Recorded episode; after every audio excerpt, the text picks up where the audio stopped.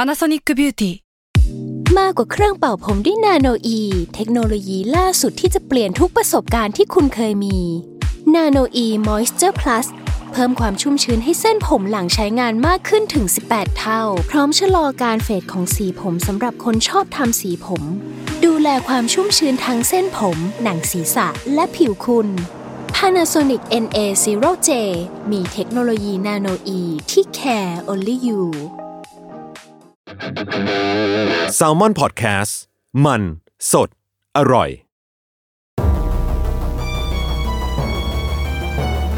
ทฤษฎีสมคบคิดเรื่องลึกลับ สัตว์ประหลาด ฆาตกรรม ความลี้ลับที่หาสาเหตุไม่ได้ เรื่องเล่าจากเคสจริงที่น่ากลัวกว่าฟิกชั่น นี่คือรายการ Untitled Case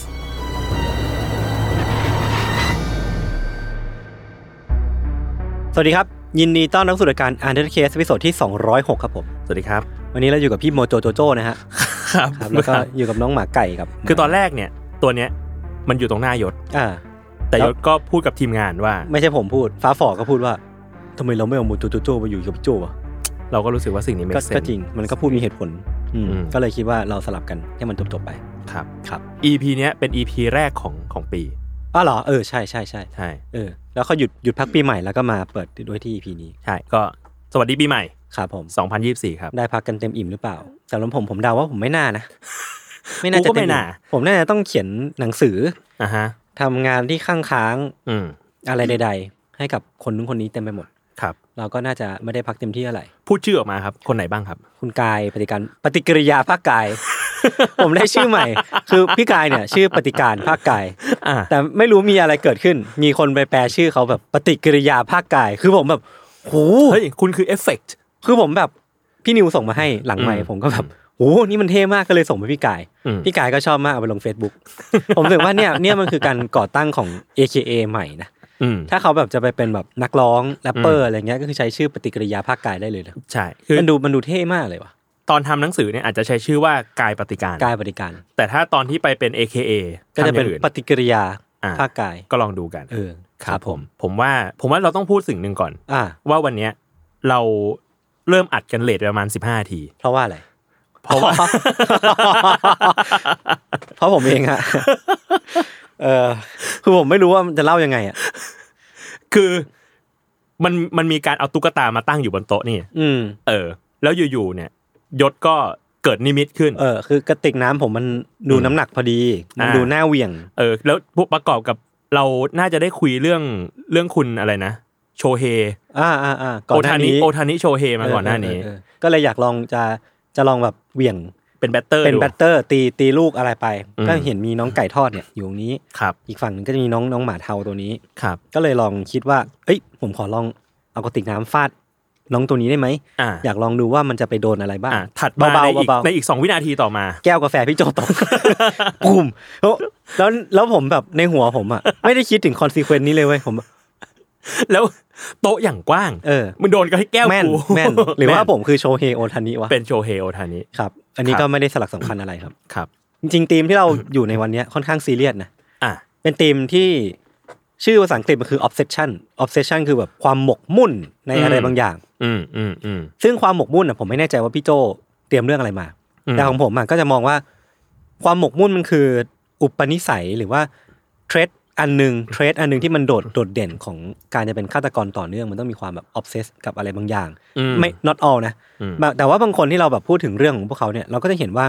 เขาก็จะมีสิ่งที่เขาแบบหมกมุ่นมาก ๆ จนนำไปสู่การก่อเหตุที่มันค่อนข้างน่าสะพรึงกลัว อืม เพราะว่าเราเราก็เห็นเห็นหลายครั้งว่าเวลามนุษย์แบบหมกมุ่นกับอะไรมากๆเนี่ยมันมักจะออกมาเป็นอะไรที่เราคาดไม่ถึงเสมอ อืม อเออ ก็เลยคิดว่าอยากจะลองเล่าเรื่องในวันนี้ที่มันแบบต่อยอดมาจากความความหมกมุ่นในอะไรบางอย่างมา เราก็คิดแบบนั้นเหมือนกันว่า ความหมกมุ่นเราว่ามันมีอยู่ในทุกตัวของทุกคนทุกๆคน เราจะอาจจะต้องหมกมุ่นกับอะไรบางอย่างแบบเฮ้ยเราชอบช่วงนี้เราชอบสิ่งเหล่านี้ว่ะช่วงนี้อย่างแบบอ่ะผมอาจจะชอบดูไฮไลท์เกมช่วงนี้ชอบดู ASMR ช่วงนี้มันก็เป็นความออฟเซสของเราเอง เออแต่ว่าความออฟเซสมันก็มีหลายเลเวลเนอะเออบางทีมันก็ออฟเซสในแบบที่ไม่รบกวนใคร แต่พอความออฟเซสออฟเซสของเราเนี่ยมันไป เริ่มไปรบกวนคนอื่นจนถึงขั้น พรากชีวิตคนอื่นเนี่ยมันก็ค่อนข้าง น่ากลัว น่ากลัว เออ ครับ เออแต่ว่าเดี๋ยววันเนี้ยก่อนจะเข้าเรื่องเนี่ เอย อ เรามีข้อความจากแคมเปญที่มา สนับสนุนเราก่อน ครับ ครับ คือว่าช่วงช่วงช่วงก่อนหน้าที่เราพูดคุยกันอยู่เนี่ย อืม มันจะมีบางช่วงที่เสียงมันดูแปลกๆไป เออ เออ มันคือ คือตรงเนี้ยเราไม่รู้แต่เดี๋ยวคนฟังอาจจะรู้ อ่าฮะ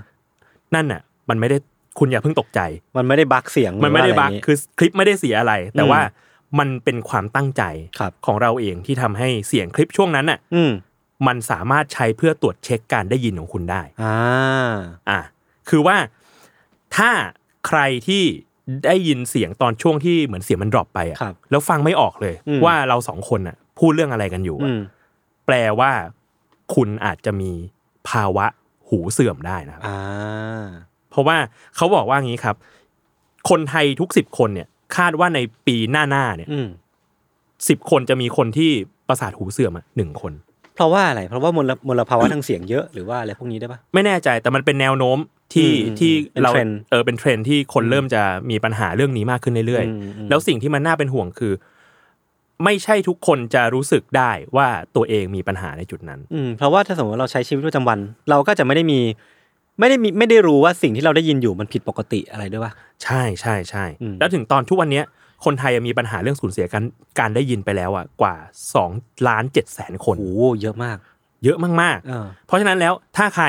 ที่รู้สึกว่าเอ้ยเมื่อกี้เสียงดรอปไป อืมอืม แล้วยังพอฟังเรารู้เรื่องอยู่เฮ้ยโอเค แปลว่าหูคุณโอเค อ่า แต่ถ้าใครแบบฟัง ไม่ได้ยิน ไม่ได้สับเลย มึงพูดแงบๆอะไรกันไม่รู้ ไปหาหมอ แนะนำใช่ให้ไป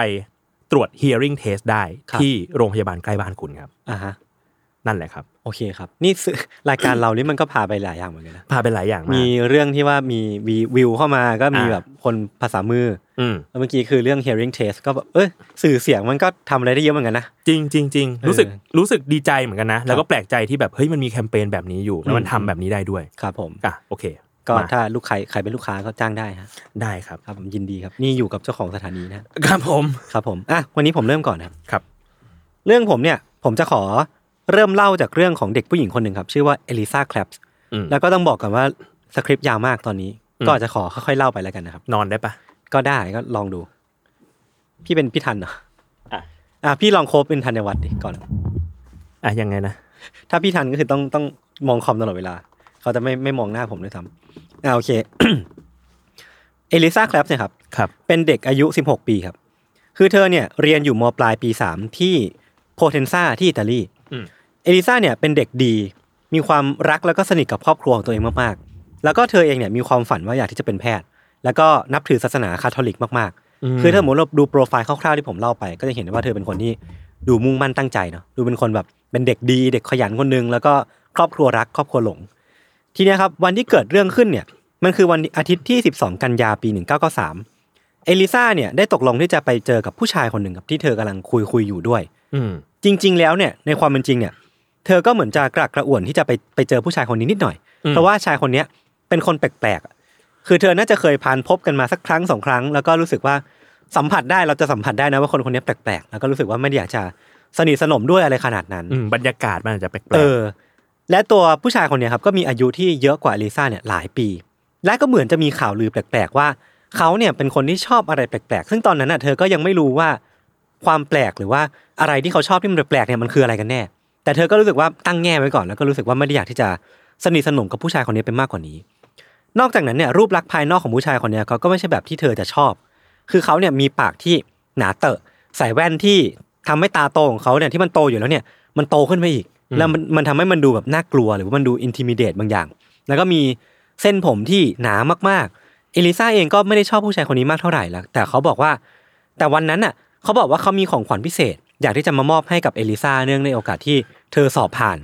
แล้วเธอก็เลยแบบรู้สึกว่าไม่อยากปฏิเสธ หรือว่ามีความเกรงใจ แล้วก็สงสารผู้ชายคนนี้มากๆก็เลยที่จะตัดสินใจที่จะออกมาเจอเขาในวันนั้นนะครับ อืม ทั้งสองคนเนี่ยนัดเจอกันที่โบสถ์แห่งหนึ่งชื่อว่า The Church of the Most Holy Trinity ที่บริเวณใจกลางเมืองเลย ซึ่งเวลาที่นัดเจอกันเนี่ยมันคือหลังจากพิธีมิสซาเสร็จสิ้นประมาณ 11โมงครึ่งวันนั้นน่ะมีเพื่อนของเอลิซาคนหนึ่งไปด้วย เพราะว่าเธอกลัวก็เลยชวนเพื่อนไปด้วย แต่ว่าพอเอลิซากับผู้ชายคนนี้ได้เจอกันเนี่ยเพื่อนก็กลับไปก่อนเพราะคิดว่าเออก็ไม่น่ามีอะไร อืม เขาก็ดูไม่มีพิษภัยแล้วก็สถานที่ที่ทั้งสองคนนัดเจอกันอ่ะมันคือโบสถ์มันคือที่ที่คนมาเยอะมาก แล้วมันก็อยู่ใจกลางเมือง ก็ดูจะปลอดภัยดีก็เลยกลับบ้านไป แต่หลังจากนั้นนะครับหลังจากวันนั้นเนี่ยหลังจากที่เอลิซาไปเจอกับผู้ชายคนนั้นน่ะ เธอก็ไม่ได้กลับบ้านอีกเลย อ้าว วันเวลาผ่านไปเนี่ยเธอก็ยังไม่กลับบ้านสักทีหนึ่งจน อืม ครอบครัวเนี่ยเริ่มเป็นห่วงแล้ว คนแรกที่เริ่มเป็นห่วงแล้วก็ออกมาเทคแอคชั่นเนี่ยคือพี่ชายของเอลิซา อืม ที่เริ่มกังวล แล้วก็เริ่มรู้สึกสงสัยว่าเอลิซาหายตัวไปไหน แน่นอนว่าคนแรกที่เขาสงสัยเนี่ยมันคือไอ้หนุ่มคนนั้น อืม ที่เอลิซาออกไปเจอ เอลิซาบอกกับพี่ชายแล้วก็ครอบครัวว่าเธอจะไปเจอกับผู้ชายคนเนี้ยที่โบสถ์ก่อนที่หลังจากนั้นเธอหายตัวไปเลย พอสืบไปสืบมาเนี่ยหรือว่าพอจำความได้เนี่ยก็พบว่าผู้ชายคนนั้นนะครับที่เอลิซานัดไปเจอที่โบสถ์แห่งนั้นเนี่ยมีชื่อว่าดานิโลเรซิโว อืม ชื่อนี้ต้องจำไว้นะครับ แน่นอนว่าความสงสัยเนี่ยมันตกไปอยู่ที่ผู้ชายคนนี้ และพอพี่ชายของเอลิซาเนี่ยโทรไปที่บ้านของดานิโลเนี่ยครอบครัวของดานิโลเนี่ยก็รับแล้วก็บอกกับพี่ชายของเอลิซาว่า เฮ้ยดานิโลไม่อยู่บ้านนะ เขาออกจากเมืองไปแล้ว ไปทำงานของมหาลัย และตัวเขาเองเนี่ยก็ไม่รู้เหมือนกันว่าเอลิซาหายตัวไปไหน ก็คือเขาไม่ไม่มีความเกี่ยวข้องกับการหายตัวไปของเอลิซาเลย อืม ซึ่งพี่ชายของเอลิซาเนี่ยก็ไม่รู้ว่าไอ้ที่ครอบครัวของของดานิโลบอกเนี่ยมันจริงเท็จอะไรแค่ไหน แต่ว่าสืบไปสืบมาคั้นอะไรเค้นอะไรแค่ไหนก็ได้เพียงเท่านี้เอง อืม พี่ชายของลิซ่าเนี่ยก็เลยต้องเดินทางไปถึงโบสถ์แห่งนั้นนะครับแบบโบสถ์ที่ทั้งสองคนไปเจอกันเนี่ย เพื่อไปดูว่ามันเกิดอะไรขึ้นที่นั่นด้วยตาตัวเอง อืม ปรากฏว่าตอนที่ไปถึงนะครับ บาทหลวงที่รับผิดชอบเหมือนเป็นบาทหลวงที่เป็นเซ็นเตอร์หลักของโบสถ์แห่งเนี้ยครับเพิ่งจะออกเดินทางจากโบสถ์แห่งเนี้ยออกไปข้างนอกเพื่อไปทำธุระ แล้วก็จะไม่กลับมาที่เนี่ยเป็นเวลาหลายวัน และตัวบาทหลวงเองเนี่ยก็พกเอากุญแจส่วนชั้นบนของโบสถ์ไปด้วยทำให้พี่ชายเนี่ยไปถึงที่เนี่ยแล้วก็แบบคว้าน้ำเหลวกลับมา ไม่ได้อะไรกลับมาเลย คือแบบไม่สามารถเข้าไปในโบสถ์ด้วยซ้ำไม่สามารถถามบาทหลวงได้ว่ามันเกิดอะไรขึ้นที่นี่ แล้วก็หลักๆ คือไม่สามารถตอบได้เลยว่าเอลิซาเนี่ยหายตัวไปไหน พอจัดการเองไม่ได้เนี่ยเรื่องเนี้ยมันก็ไปถึงมือตำรวจครับ พี่ชายของลิซ่าเนี่ยได้ไปแจ้งความคนหายกับตำรวจ แล้วก็ตำรวจเองเนี่ยก็บอกว่าเอ้ยมันไม่ใช่เรื่องเร่งด่วนอะไรนะทำไมต้องมาแจ้งความด้วย แต่พอหายไปนานเข้าเนี่ยมันก็เริ่มมีการสืบสวนอย่างจริงจังและไม่ว่ายังไงเนี่ยตัวดานิโลตัวดานิโลเองเนี่ยก็เป็นคนที่ถูกสงสัยมากที่สุดในคดีนี้ตำรวจเนี่ยก็นำตัวดานิโลครับมาสอบสวน จนเขาเนี่ยยอมรับว่าวันนั้นนะครับเขามาเจอกับเอลิซาจริง ๆ ทั้งสองคนเนี่ยคุยกันเรื่องผู้หญิงที่เขาแอบชอบ คือเหมือนเขามาปรึกษากับเอลิซาว่าเขาแอบชอบผู้หญิงคนหนึงอยู่ อยากฟังความเห็นของเธอว่าเขาควรจะทำยังไงต่อไปดี ก่อนที่เอลิซาเนี่ยก็จะกลับไปจากโบสถ์แล้วเขาก็ไม่ได้เจอกันอีกเลย คือตัวเขาเนี่ยยังคงอยู่ที่โบสถ์ต่อ เพื่อสวดภาวนาแต่เอลิซาเนี่ยกลับไปแล้วเขาบอกแบบนี้นะดานิโลเองเนี่ยยังบอกกับตำรวจครับว่า วันนั้นน่ะเอลิซาดูมีท่าทีเกรงกลัวในอะไรบางอย่าง ซึ่งเธอก็บอกกับดานิโลว่าเธอเพิ่งถูกล่วงละเมิดทางเพศมา โดยเด็กผู้ชายก่อนหน้า ก่อนหน้าที่จะเข้ามาที่โบสถ์แห่งนี้ อ่าฮะ คือเหมือนเธอเพิ่งเจอกับเหตุการณ์ที่เลวร้ายมาก็เลยมาบอกกับดานิโลว่าเธอเพิ่งเจอประสบประสบเหตุแบบนี้มานะช่วยหน่อยได้ไหมหรือว่าเธอกำลังกลัวอะไรบางอย่างอยู่ อันนี้คือสิ่งที่ดานิโลเล่าให้กับตำรวจฟัง อืม ส่วนที่ครอบครัวบอกว่าดานิโลไม่อยู่ในไม่อยู่กับบ้านวันที่พี่ชายของเดลิซาโทรไปเนี่ยคือเขาเนี่ยบอกว่าเขาไปทำธุระที่มหาลัยที่เนเปิลส์ที่เขาเรียนที่คณะทันตแพทย์อยู่ อืม ซึ่งเขาก็บอกแบบนี้ และที่มือของดานิโลเนี่ยมันยังมีแผลอยู่ด้วยพี่พี่โจ มันเป็นแผลแบบแผลบาดลึกอะ อืม ซึ่งเขาบอกว่ามันเกิดจากตอนที่เขาเนี่ยล้มตอนเดินผ่านไซต์ก่อสร้างแห่งหนึ่ง แต่จากคำคำให้การของญาติดานิโลเนี่ยบอกว่าดานิโลเองเนี่ย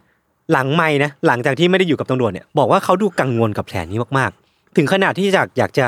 เข้าห้องฉุกเฉินเลยด้วยซ้ำอ่ะ อ่า ซึ่งก็ไม่รู้ว่าความกังวลนั้นน่ะมันมันมีที่มามาจากอะไร คืออยากให้แผลเหมือนอยากให้แผลนี้มันหายไป เออหายไปไวหรือว่าอยากที่จะรักษาหรือว่าอยากที่จะ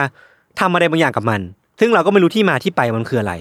และญาติคนเนี้ยครับยังบอกว่าแจ็คเก็ตของดานิโลในวันที่เขาไปเจอกับเอลิซาเนี่ย หลังจากที่เขากลับมาบ้านเนี่ย มันยังดูเลอะเทอะ และก็ดูมีเลือดเปรอะอยู่ด้วย แต่อันนี่คือสิ่งที่ญาติเล่าให้ฟัง แต่พอตำรวจเนี่ยบอกว่าอยากที่จะขอดูเสื้อผ้าของดานิโลในวันที่เกิดเหตุเนี่ย อืม ครอบครัวของดานิโลเนี่ยก็ปฏิเสธ บอกว่าไม่ให้ดูนะ พวกเขามีสิทธิ์เต็มที่ที่จะไม่ให้ตำรวจดู เพราะว่าดานิโลเองยังไม่ได้ถูกยังไม่ได้ถึงถึงเป็นผู้ต้องสงสัยอะยังไม่ต้องให้ดูก็ได้ และครอบครัวก็เลยปฏิเสธไป แล้วก็ตำรวจก็ไม่ได้ไม่ได้รับทราบข้อมูลเรื่องนี้ไป อืม ทำให้ข้อมูลที่ตำรวจได้ในตอนนั้นน่ะมันมีประมาณเท่านี้เลย อืม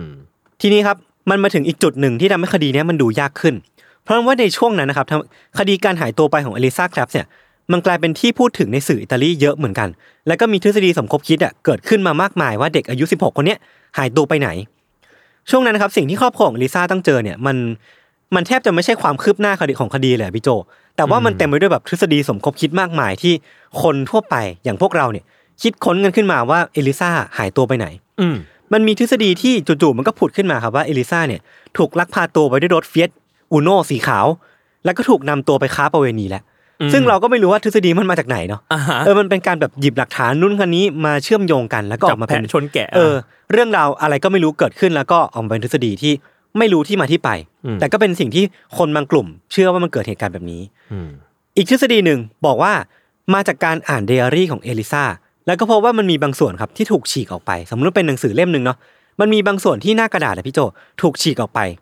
แล้วพอนำมาประกอบกับหลักฐานหรือว่าเอามา trace back ดูเนี่ย พบว่าข้อความบางส่วนที่เอลิซาเขียนเอาไว้เนี่ย มันอาจจะเป็นภาษาอัลเบเนียทำให้คนครับเริ่มมีการเชื่อมโยงหรือว่ามีทฤษฎีขึ้นมาว่าเอลิซาเนี่ยอาจจะเกี่ยวข้องกับใครสักคนที่ประเทศอัลเบเนีย มันอาจจะเป็นการหนีตามคนรักไปที่ประเทศนู้นก็ได้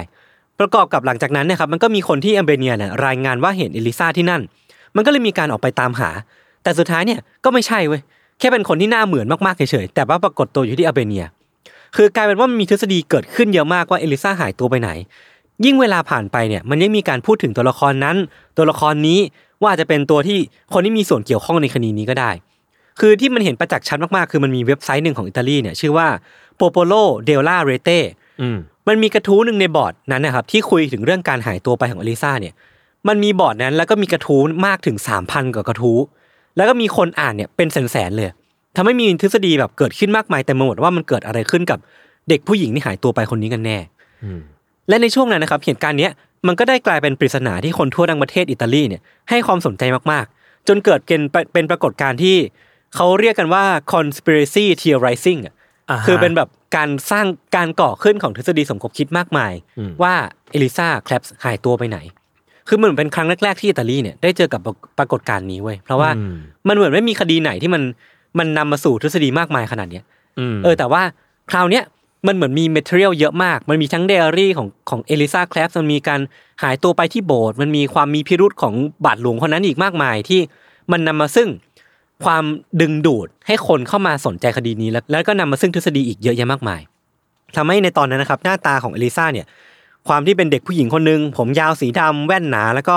รอยยิ้มที่ดูไร้เดียงสาเนี่ยมันได้กลายเป็นสิ่งที่หลอกหลอน คนอิตาลีทั่วทั้งประเทศ เพราะว่ามันดูน่าสงสัยเหลือเกินว่าเธอหายไปไหน อืม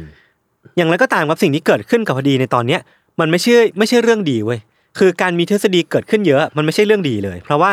มันเต็มไปด้วยข้อมูลที่มากเกินไป และส่วนใหญ่แล้วเนี่ยมันมักจะเป็นข้อมูลที่เป็นมิสลีดมากกว่าลีดคือถ้ามามาวัดกันสัดส่วนแล้วอ่ะมันมีข้อมูลที่นำไปสู่การการคืบหน้าของคดีน้อยมากเลย ส่วนใหญ่จะเป็นคดีที่เป็นหลักฐานที่นำให้คดีมันสเปะสปะซะมากกว่า อืม เออแล้วก็มีหลักฐานหรือเป็นทฤษฎีที่ไม่ค่อยน่าเชื่อถือซะเยอะทำให้คดีมันค่อนข้างแบบเละๆเทะๆไปประมาณหนึ่ง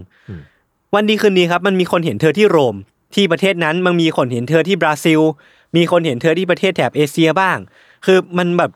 คดีมันไปกันใหญ่มากๆ แล้วก็ถูกนำพาไปผิดที่ผิดทางมากๆทั้งนั้นที่จุดเริ่มต้นของการหายตัวไปอย่างที่โบสถ์อ่ะมันยังไม่เคยมีการเข้าไปสำรวจอย่างจริงจังเลยด้วยซ้ำอะแต่ตอนเนี้ยมันเริ่มมีทฤษฎีว่าแบบเธอไปอยู่ประเทศอื่นแล้วอะ มันทำให้รู้สึกว่าพอมานั่งอ่านคดีแบบมายกมานั่งอ่านย้อนนะรู้สึกว่ามันคดีมันไปผิดที่ผิดทางมากจริงๆทีเนี้ยครับเรื่องราวเนี่ยมันดำเนินมาถึงปี 1996 3 ปีหลังจากที่เอลิซาหายตัวไป อืม ก็ยังไม่มีใครพบว่าเอลิซาเนี่ยหายตัวไปไหน อืม แต่ว่าดานิโลเองเนะครับก็ถูกศาลตัดสินฐานให้ข้อมูลเท็จ ไม่ได้ไม่ได้แบบฐานลักพาตัวหรือว่าฐานอะไรเลยนะ เหมือนหลักฐานไม่พอ เออแต่ว่าถูกตัดสินเรื่องให้ข้อมูลเท็จเพราะว่าเขาให้การแบบกลับไปกลับมาหรือว่ามีความแบบไม่น่าเชื่อถือบางอย่าง จากการให้ให้คำให้การเรื่องการพบเจอเอลิซาที่มันก็ไม่ตรงกับความเป็นจริง แล้วก็เรื่องแผลที่มือที่เขาก็ดูโกหก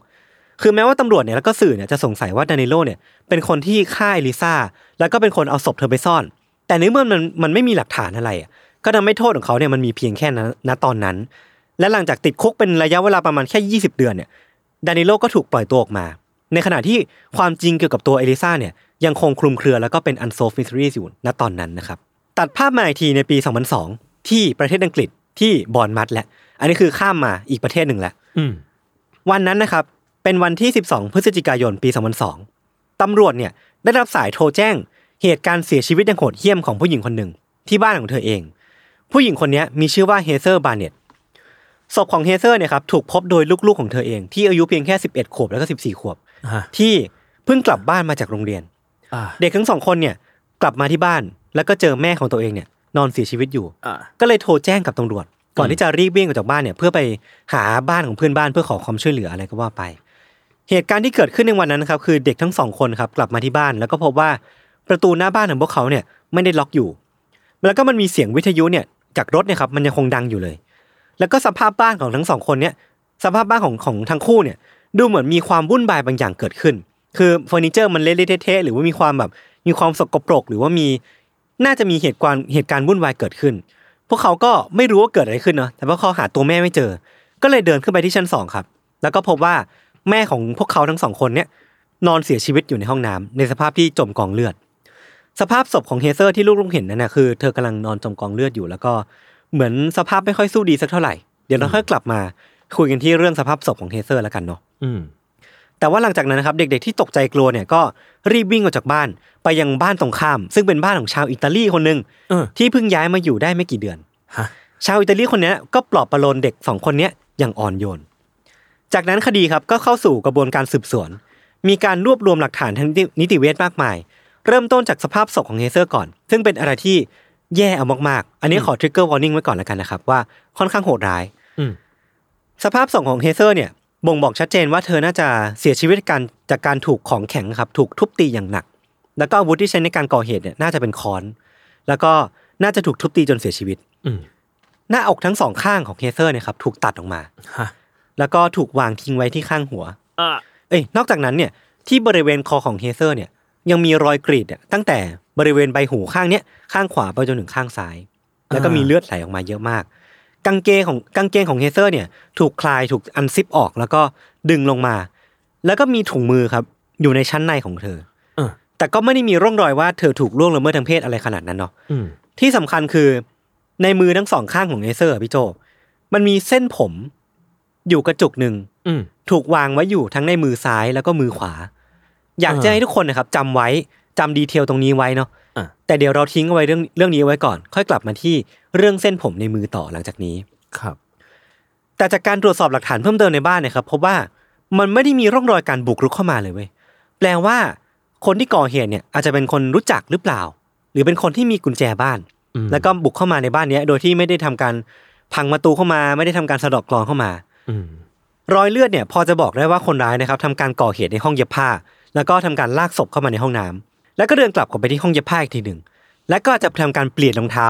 เพราะว่ามันมันไม่ได้มีรอยเลือดที่บริเวณประตูเนี่ยหลงเหลืออยู่เลยนั่นแปลว่าคนร้ายเนี่ยน่าจะทำการเปลี่ยนรองเท้าเรียบร้อยก่อนที่จะออกไปจากบ้านหลังนี้ไป สิ่งที่กระบวนการทางวิทยาศาสตร์บอกได้เนี่ยมันก็ไม่ได้มากหรือว่าไม่ได้น้อยไปกว่านี้ ที่เหลือเนี่ยตำรวจต้องทำการสืบสวนต่อเอง และก็ดูเหมือนว่าจะใช้เวลาไม่นานครับที่ ตำรวจเนี่ยจะระบุตัวคนที่ต้องสงสัยได้ เพราะว่าจากคำให้การของลูกๆของเฮเซอร์เนี่ยบอกว่า เมื่ออาทิตย์ก่อนครับ มันมีเพื่อนบ้านชาวอิตาลีของเขาเนี่ยที่พวกเขาเนี่ยเรียกกันว่าแดนนี่เนี่ย อ่าฮะ เพิ่งมาทำธุระที่บ้านของเขา แล้วก็กุญแจบ้านของเขาเนี่ยมันก็หายไปณตอนนั้นน่ะถ้ามันมีความเป็นไปได้ว่าเพื่อนบ้านคนเนี้ยอาจจะเข้ามาเพื่อขโมยกุญแจ แล้วก็กลับมาเพื่อก่อเหตุก็เป็นได้ อืม พอตำรวจสงสัยเพื่อนบ้านคนเนี้ยก็เลยไปสืบต่อ แล้วก็พบว่าชื่อจริงของชาวอิตาลีเพื่อนบ้านชาวอิตาลีคนเนี้ยที่อาศัยอยู่ในบ้านตรงข้ามของเฮเซอร์บาร์เนตเนี่ยชื่อว่าดานิโลเรซิโวนั่นเอง เชี่ย ก็คือสิ่งที่เกิดขึ้นคือไม่กี่เดือนก่อนเกิดเหตุเนี่ยครับดานิโลในวัย30 ปีเนี่ยได้ย้ายมาอยู่ที่อังกฤษที่บ้านหลังหนึ่งในบอนมัดกับผู้หญิงคนหนึ่งที่เขากำลังคบหาด้วย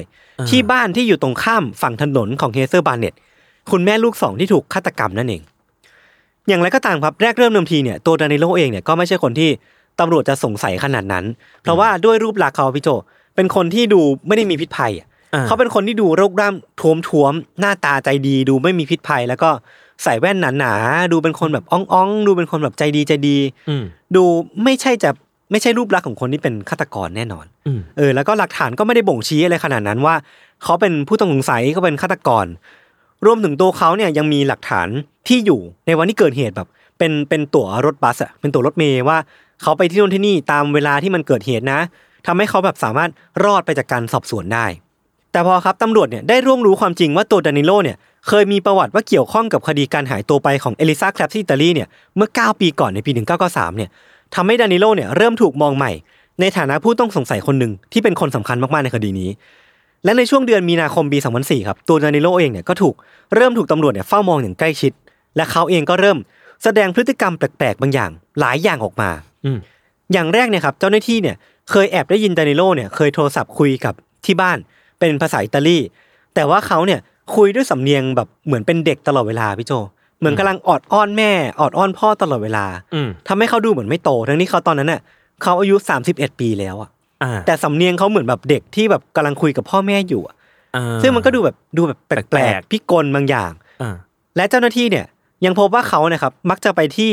สวนสาธารณะแห่งหนึ่งบ่อยๆ แล้วก็ไปเดินสต็อกผู้หญิงคนหนึ่งที่มาคนเดียว คือสมมติว่ามีผู้หญิงคนหนึ่งมาที่สวนแห่งเนี้ยมาคนเดียว ดานิโลเนี่ยก็มักจะไปเดินตามผู้หญิงคนเนี้ยแบบต้อยต้อยต้อยต้อยแล้วพอผู้หญิงคนเนี้ยกำลังจะเดินผ่านเนี่ยเขาก็จะมักไปไปซ่อนอยู่ในพงหญ้าเพื่อรอให้ผู้หญิงคนเนี้ยเดินผ่านไปก่อน ก่อนที่จะออกมาสต็อกผู้หญิงคนนี้อีกรอบหนึ่งและตัวตัวดานิโลเองเนี่ยก็มักจะมีพฤติกรรมแปลกๆ คือเขาเนี่ยมักจะเข้าไปที่รถ แล้วก็ไปถอดเสื้อตัวเดิม เพื่อใส่เสื้อตัวใหม่ที่มันเหมือนเดิมเป๊ะๆอีกรอบหนึ่งซึ่งก็ไม่รู้ทำไปเพื่ออะไร แล้วก็มีการเปลี่ยนรองเท้าด้วย คือไม่รู้เหมือนกันว่าทั้งหมดเนี้ยมันนำมาสู่ความเป็นไปได้ว่าอะไรเหมือนกันแต่ว่ามันก็ดูแบบแปลกๆพิกล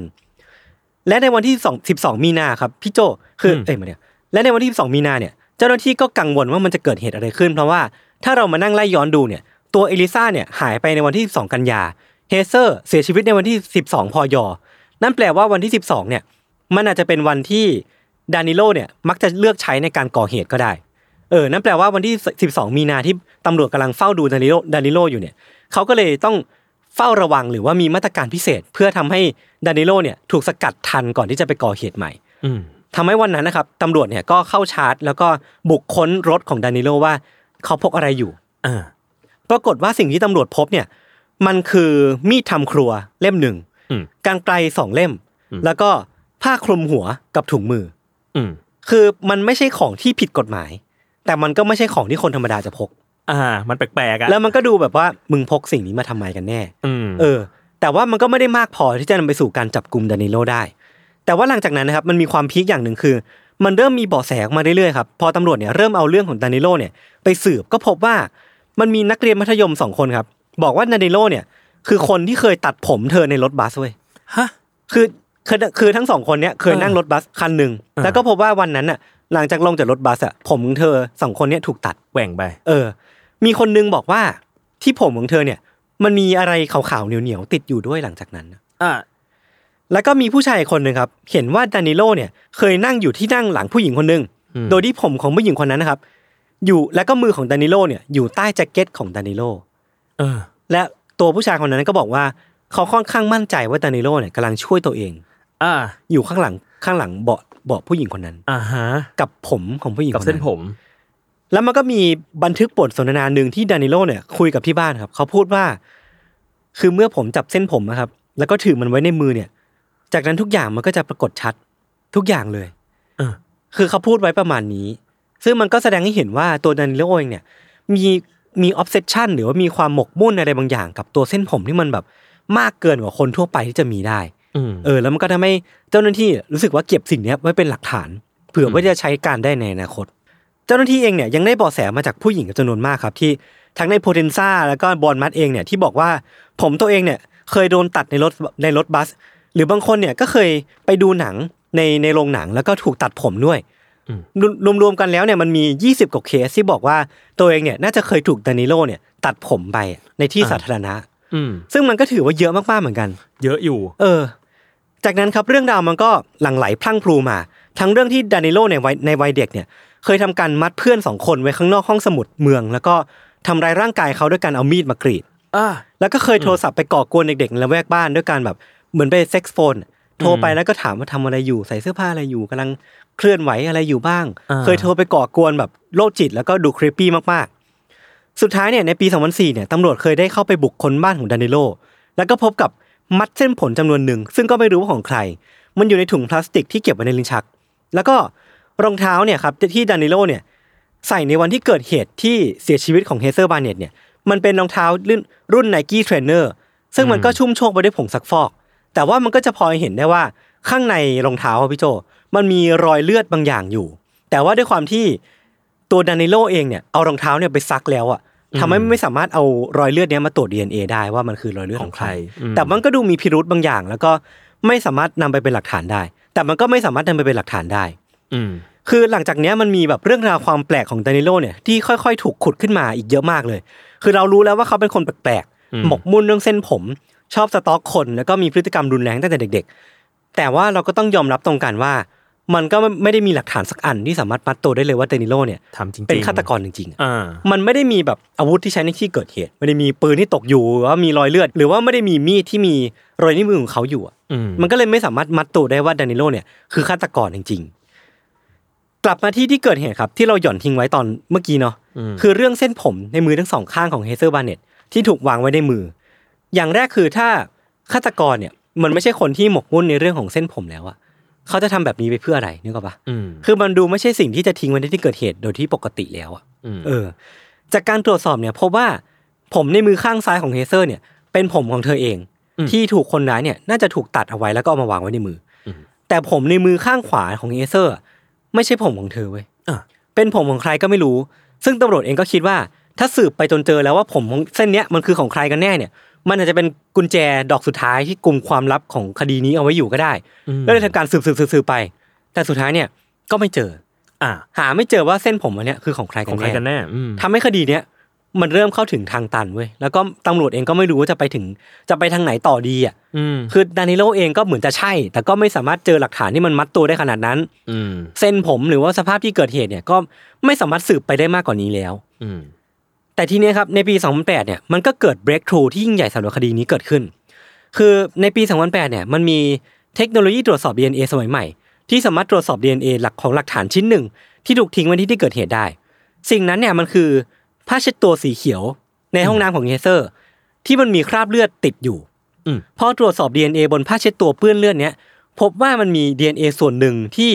มีโอกาสสูงมากๆครับที่จะเป็น DNA ของดานิโลเรสติโว อืม คราวเนี้ยเริ่มใช่แล้ว ตอนนั้นเนี่ยเหมือนดานิโลเนี่ยถูกต้อนเข้ามุมแล้วครับ เหมือนถ้าเป็นนักมวยก็คือถูกต้อนชนจนมุมแล้ว อ่าหลังพิงเชือกแล้ว เออ แต่สิ่งที่ดานิโลเนี่ยอ้างออกมาก็คือว่า เอ้ยมันคือผ้าเช็ดตัวของเขาเอง ที่เขาเนี่ยทิ้งเอาไว้ตอนที่เขาไปทำธุระที่บ้านของเฮเซอร์ วันหนึ่งก่อนหน้าเกิดเหตุ ซึ่งสุดท้ายเนี่ยคำอ้างของเขาเนี่ยมันก็ดูแบบ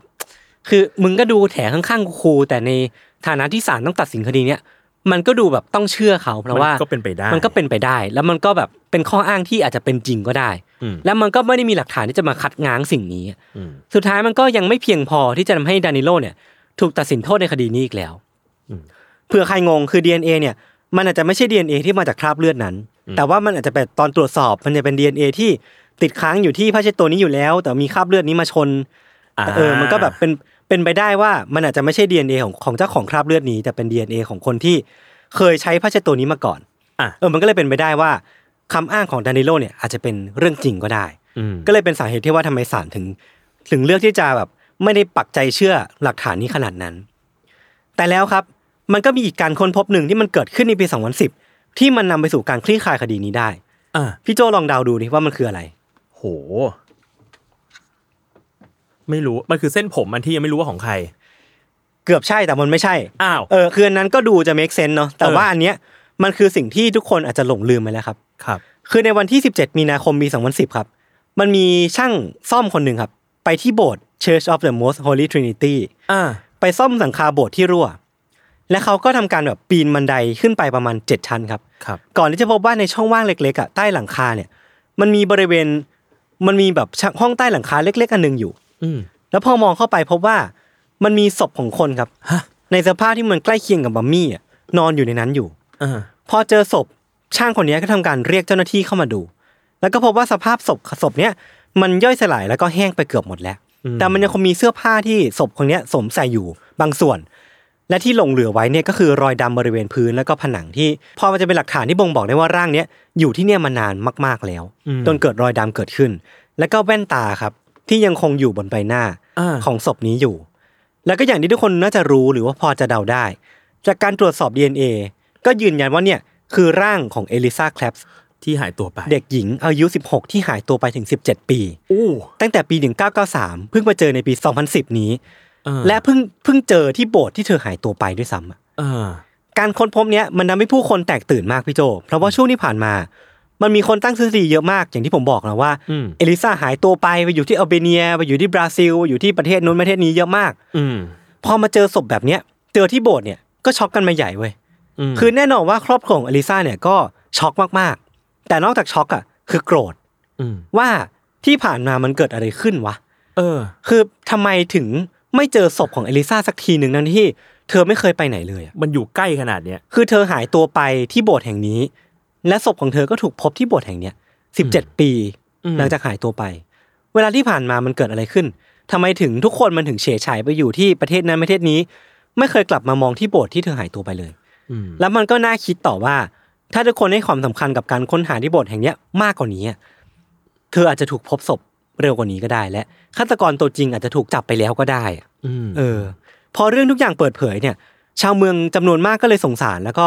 ทำสวนดอกไม้ขนาดย่อมๆครับ ข้างนอกโบสถ์เพื่อเป็นการไว้อะไร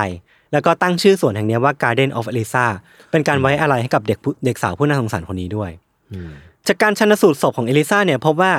เธอน่าจะน่าจะถูกฟันเป็นแผลลึกมากกว่า 9 แผลพี่โจ จากข้างหลัง 9 แผลเนาะแล้วก็มีอีก 3 แผลจากข้างหน้า ซึ่งถูกแทงบริเวณคอแล้วก็สันหลังพอดี อืม แล้วมันก็จะเป็นแผลที่เกิดจากอาวุธก็คือกันไกร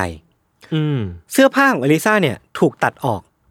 เป็นเป็นแหว่งแหว่งๆแล้วก็บราของเธอถูกตัดออกเนาะ อ่า แล้วก็กางเกงของเธอเนี่ยถูกถอดลง ที่สำคัญคือในมือของของเอลิซาเนี่ยมีเศษของเส้นผม อ่ะ ถูกวางเอาไว้ในมือด้วย อ่าฮะ คือการค้นพบร่างของเอลิซาแคลปส์เนี่ยเป็น breakthrough ที่สำคัญของคดีเนี่ยจริง ๆ เพราะว่าในบริเวณที่เกิดเหตุนะครับ มันยังมีการพบเจอ DNA ที่ตกค้างของคนอีกคนหนึ่ง ที่น่าจะเป็นของคนร้ายที่ลงมือก่อเหตุนี้ด้วย อืม และผล DNA เนี่ยก็ให้คำตอบว่าคนคนนั้นครับคือดานิโลเรซิโวนั่นเอง เชี่ย การค้นพบในครั้งเนี้ยแน่นอนว่าทำให้คดีการหายตัวไปของอลิซาแคลฟส์นะครับถูกคลี่คลาย และหลักฐานหลาย ๆ อย่างในคดีที่ได้จากคดีเนี้ยมันก็เพียงพอที่จะไม่ตำรวจเนี่ยเชื่อมโยงไปสู่ดีไปสู่คดีฆาตกรรมของเฮเซอร์บาเนตได้ เช่น ทั้งสองคนเป็นผู้หญิงเหมือนกัน ที่เกี่ยวข้องกับดานิโลเรซิโวเหมือนกัน เสื้อผ้าของทั้งสองคนเนี่ยถูกฉีกขาด ถูกตัดขาดเหมือนกัน กางเกงถูกอันซิปแล้วก็ถูกถอดลงมาเหมือนกัน ผมของทั้งคู่เนี่ยถูกตัดคอถูกกรีด และทั้งสองคนมีเส้นผมอยู่ในมือด้วยเหมือนกัน อืม ศาลเองก็เห็นด้วยกับความเชื่อมโยงของคดีนี้ แล้วก็ประกอบกับหลักฐานต่างๆ ในคดีทำให้สุดท้ายเนี่ยดานิโลถูกศาลตัดสินให้ผิดจริงฐานฆาตกรรมเฮเซอร์บาเนตแล้วก็ต้องถูกจำคุกเป็นเวลาขั้นต่ำ40 ปี โอ้ โดยที่มีโอกาสน้อยมากที่เขาจะได้ออกมา อืม แต่ถ้าเท่าที่ผมไม่อ่านอะผมไม่แน่ใจว่าทำไมถึงเขาถึงไม่ถูกตัดสินคดี การฆาตกรรมเอลิซาแคลปส์นะ เออ เท่าที่เห็นคือมีแต่เฮเซอร์บาเนตแต่ว่าไม่แน่ใจว่าคดีมันหมดอายุความหรือเปล่า หรือว่ามันหลักฐานมันน้อยเกินหรือเปล่าเนี่ยผมไม่แน่ใจเหมือนกัน เป็นไปได้เพราะว่า เออ อายุความส่วนมากคือสิบปี เออ ก็จะเป็นไม่ได้ที่คดีฆาตกรรมที่เขาเคยก่อเหตุเมื่อ 17 ปีที่แล้วมันมันหมดอายุความไปแล้ว อืม แต่สุดท้ายคือเขาก็ถูกตัดสินว่าผิดจริงฐานฆาตกรรมเฮเซอร์บาเนตเมื่อปี 2002 ครับ ครับ ซึ่งเราก็ไม่รู้แน่ว่าทั้งสองคนเนี้ครับเป็นเหยื่อเพียงสองคนเท่านั้นจริง ๆ ของดานิโลหรือเปล่า เพราะว่ามันก็ไม่ได้มีอะไรการันตีนะว่าช่วงเวลาที่มันเป็นแกลบตั้งแต่ระหว่างปี 1993 แล้วก็เขาถูกจับเข้าคุกแป๊บหนึ่งก่อนออกมาเนี่ย มันมีช่วงเวลามากมายก่อนที่เขาจะก่อเหตุ แล้วก็มันอาจจะมีเหยื่อจำนวนมากที่ดานิโลเนี่ยฆ่าไปแล้วในช่วงเวลาระหว่างนั้นก็ได้ แต่ว่าเพียงแต่ว่ามันมันไม่มีการจับ หรือว่ามันมันไม่ได้มีหลักฐานที่มันเชื่อมโยงมาสู่ตัวเขา อืม ทำให้หลังจากที่คดีเนี้ยมันเปิดเผยเนี่ยมันก็เริ่มมีการเชื่อมโยงว่า มีเหตุฆาตกรรมหลาย ๆ อันที่ยังไม่ถูกโซฟหรือเปล่าที่อาจจะเป็นฝีมือของดานิโล ที่เห็นชัดๆเนี่ยมันก็จะเป็นเหตุการณ์ฆาตกรรมของผู้หญิงเกาหลีคนหนึ่งครับ ชื่อว่าจงอกชิน ที่ถูกแทงเสียชีวิตในปี 2002 ในบริเวณที่มันไม่ไกลจากบ้านของดานิโลที่บอนมัดมาก สภาพศพของจงอกชินเนี่ยถูกตัดผม อ่ะ เออ ซึ่งมันก็ดูเป็นไปได้เหมือนกัน มัน ว่า ก็ จะ ดู เป็ เป็น นโปรไฟลิงข เอ อง อ เดนเนโล แล้ววันที่เกิดเหตุเนี่ยมันคือ 12 กรกฎาคมซึ่งวันที่ อ่า 12 เนี่ยมันคือวันที่ดานิโลมักจะใช้ในการก่อเหตุ อืม เออ จากการที่แบบเอลิซาก็หายตัวไปวันที่ 12 เฮเซอร์ก็ถูกฆาตกรรมในวันที่ 12 ด้วยเช่นกัน นั่นแปลว่ามันก็อาจจะเป็นไปได้ว่าจงออกชินเนี่ยอาจจะเป็นเหยื่อคนหนึ่งของดานิโลหรือเปล่า แต่ว่าคดีเนี้ยมันมีคนที่ถูกตัดสินโทษไปแล้ว เป็นฆาตกรไปแล้ว า เออ แต่ก็ไม่แน่ใจว่าเป็นการตัดสินผิดหรือเปล่า และดานิโลเองเนี่ยก็จะเป็นฆาตกรตัวจริงที่อยู่เบื้องหลังเรื่องนี้ก็เป็นไปได้ อืม จริงๆ แล้วเนี่ยเรื่องเนี้ยเรื่องของดานิโลเรื่องของแบบการหายตัวไปของอลิซาหรือว่าเฮเซอร์เนี่ยมันมีดราม่าอยู่เยอะมากเลยพี่โจ คือเหมือนว่ามันมีการตั้งข้อสงสัยหรือว่าตั้งทฤษฎีว่าโบสถ์ที่เป็นสถานที่ที่เอลิซาหายตัวไปเนี่ยอาจจะมีการ cover up หรือมีการแบบช่วยเขาเรียกว่าช่วยปกปิด หรือว่าแบบช่วยทำให้ดานิโลเนี่ยพ้นผิดไปก็ได้ อืม เพราะว่าตัวบาทหลวงเนี่ยคือเหมือนว่ามีความรู้จักกับดานิโลอยู่แล้ว คือมันมี อ่า รูปที่ยืนยันว่าดานิโลเนี่ยเคยมีปาร์ตี้วันวันเกิดปีที่ 18 และบาทหลวงที่เป็นเจ้าของโบสถ์เนี่ยเคยมาที่ปาร์ตี้วันเกิดของดานิโลด้วย อืม แม้ว่าตัวบาทหลวงคนเนี้ยจะยืนยันกับตำรวจว่าเขาไม่รู้จักกันมาก่อนนะ แต่ว่ามันมีรูปนี้ยืนยันอยู่ อ่า แล้วเราก็ไม่รู้ว่าสาเหตุที่บาทหลวงคนเนี้ยไม่ให้ตำรวจเข้าไปค้นโบสถ์มันคืออะไรกันแน่ ม เออแล้วถ้าสาเหตุที่เขาแบบไม่ยอมให้ตำรวจเข้าไปค้นโบสถ์มันคืออะไรมันอาจจะเป็นแบบสาเหตุคือการช่วยปกป้องดานิโลอยู่ก็เป็นไม่ได้ แล้วพอตัวเขาเสียชีวิตไปนี่ไปในปี 2008 เนี่ยทำให้การสำรวจโบสถ์มันเกิดขึ้น แล้วมันก็อาจจะแบบมีการเจอศพในที่สุดก็เป็นไม่ได้ เออเนี่ยก็เป็นแบบทฤษฎีอันหนึ่งที่มีความดราม่าที่เกิดขึ้นในคดีนี้แล้วกันเนาะ อืม แต่ว่ามันก็มีแบบดราม่าอีกเยอะมากอยากให้ทุกคนไปตามอ่านกันเพราะว่าคดีเนี้ยมันแบบค่อนข้างยาวมากจริงๆแล้วก็เป็นเป็นอีกคดีที่ยิ่งอ่านก็ยิ่งเจอดีเทลที่น่าประหลาดใจ แต่ก็นั่นแหละครับคือสุดท้ายเนี่ยฆาตกรที่อยู่เบื้องหลังเรื่องเนี้ยก็ถูกจับ และศพของเอลิซาแคลปเนี่ยก็ถูกนำมาทำพิธีในวันที่ 2 กค ปี 2011 เป็นการจบสิ้นคดีที่ยาวนาน แล้วก็เป็น Talk of the Town อันหนึ่งของอิตาลีในยุคนั้นลงนะครับ อืม เป็นอีกคดีที่ผมรู้สึกว่าพอหยิบมาเล่าเนี่ยก็เห็นว่าความหมกมุ่นของมนุษย์เนี่ยมันสามารถพาคนคนหนึ่งไปดำดิ่งลงไปลึกมากๆอะจนสามารถทำสิ่งที่มันเลวร้ายได้แค่ไหนอะ เออคือเท่าที่ไปอ่านมาเหมือนดานิโลเนี่ยจะให้การกับศาลว่าความชอบในเรื่องเส้นผมของเขาเนี่ยมันเริ่มมาตั้งแต่เขาอายุ15 ปี ที่ทำให้เขาแบบที่เขาเนี่ยเคยไปตัดผมเพื่อนคนหนึงจากการแบบท้าพนันกับในกลุ่มเพื่อนอ่ะ คือเคยไปตัดเล่นๆแล้วก็รู้สึกว่าเฮ้ยมันสนุกดีว่ะ อ่า แล้วรู้สึกว่าแบบชอบเส้นผมตั้งแต่ตอนนั้นเป็นต้นมา อ่าฮะ และความชอบเนี่ยมันก็ค่อยๆ develop ขึ้นมาขึ้นมาขึ้นมาเรื่อยๆ จนกลายเป็น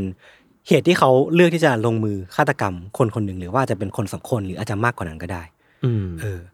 ความน่ากลัวอีกอย่างของดานิโลเนี่ยคือ ภายใต้หน้ากากความไร้เดียงสา ถ้าใครดูใน YouTube เนี่ยก็น่าจะเห็นหน้าตาเขาเนาะคือเขาดูเป็นคนที่แบบสุภาพเรียบร้อย ดูเป็นคนอ่องๆดูเป็นคนคนแบบน่ารักคนหนึ่งอะ อืม แต่หน้าใต้หน้ากากนั้นอะมันมีความโหดเหี้ยม วิปริต แล้วก็ความน่ากลัวที่มันยากจะหยั่งลึกถึงอะ อืม ซึ่งมันซ่อนไว้อีกเยอะมากๆเลยเหมือนแบบเป็นพรมที่แบบปิดปกปิดความดำมืดไว้อีกเยอะมากๆ อืม ทำให้เป็นอีกคดีที่เห็นถึงความน่ากลัวของสิ่งที่เรียกว่ามนุษย์ได้อย่างชัดเจนมากๆเลยอะ อืม เออพี่โจว่าไงบ้าง เออ มันเรารู้สึกว่า คือเข้าใจระบบการสืบสวนสอบสวนหรือหา อืม คนผิดนะ เออ แต่นั่นแหละ คือเราไม่สามารถที่จะตัดสินคนที่ที่ภายนอกได้จริง อืมอืม ๆ เออ แล้วก็เรารู้สึกว่ามัน มันโอเคกับการที่แบบ เฮ้ย มันไม่มีใครพ้นผิดเว้ย เออ เออไอเรื่องเนี้ยแม้ว่าคุณจะทำความผิดมาเป็นเวลานานแค่ไหนก็ตามอ่ะ อืม เออ แต่ว่าสุดท้ายแล้วถ้า ถ้าคุณทำผิดแล้ว แล้วระบบสืบสวนมันสามารถตามเจออะเออสุดท้ายคุณก็ต้องรับผิดนั้นอยู่ดี อืมอืมอืม อืมอืม อีกเรื่องที่น่าคุยคือเรื่องแบบความหมกมุ่นในเส้นผมของดานิโลอะ อืม มันน่ากลัวมากเลยว่ะ การที่เขาแบบไปนั่งหลังใครสักคนแล้วไปตัดผมของคนคนหนึ่งบนบนรถบัสอ่ะ เออ มันเป็นเรื่องที่น่ากลัวมากเลยนะ ใช่ แล้วมันดูเป็นสิ่งที่เกิดขึ้นในชีวิตประจำวันได้ เราไม่รู้เลยว่ามันจะมีใครสักคนมาตัดผมเราบนรถไฟฟ้า อืม และคนคนนั้นอาจจะเป็นฆาตกรต่อเนื่องก็ได้ มัน มัน ากลัว มันเป็นเรื่องที่น่ากลัวมากเลย เออเรารู้สึกว่าอย่างที่คุยกันตอนต้นรายการอะว่าความหมกมุ่นมันมันไม่ใช่เรื่องผิดอะ อืม แต่เมื่อไหร่ก็ตามที่ความหมกมุ่นนั้นมันเริ่มแบบทำให้คนอื่นเดือดร้อนอะ อืมอืม มันมีตั้งแต่เดือดร้อนระดับแบบ ไม่มาก อืม จนไปถึงเริ่มคุกคามแล้วก็เสียชีวิตได้เงี้ย เออออ มันก็เริ่มไม่ใช่แล้วอะ ครับ อืม น่ากลัวน่ากลัว แล้วก็รู้สึกว่าเป็นอีกคดีหนึ่งที่วิชวลค่อนข้างน่ากลัวนอกจากสภาพศพเนาะ ครับ คือที่น่าสงสัยอีกอย่างคือการทิ้งที่ทิ้งเส้นผมไว้ในมือของเหยื่อของของดานิโลเนี่ย อืม ไม่แน่ใจว่าเขาทำสิ่งนี้ไปเพื่ออะไร เพราะว่าดานิโลเองเนี่ยเหมือนไม่ได้คนที่สารภาพเยอะขนาดนั้นในศาลหรือว่าในให้กับสื่อเองอะ อืม เหมือนไปหาข้อมูลมามันมีน้อยเหมือนกันที่เขาสารภาพสิ่งนี้ออกมา คือเราก็เลยไม่รู้ว่าตื้นลึกหนาบางสาเหตุจริง ๆ ที่เขาแบบหมกมุ่นในเส้นผมจริงๆมันคืออะไร หรือว่า อืม สาเหตุที่เขาฆ่าทั้งสองคนนี้คือเรื่องอะไรเรายังไม่รู้เลยอะ เออ เออมันก็เลยแบบมันเป็นคดีที่ค่อนข้างน่าชงนและก็น่ากลัว หาเหตุแรงจูงใจไม่เจอ ใช่ใช่ใช่ใช่ อืมอืม ประมาณนี้ครับ ครับ พักฟังเบรกโฆษณาสักครู่ก่อนกลับมาฟังเรื่องของพี่โจในเบรกหน้านะครับ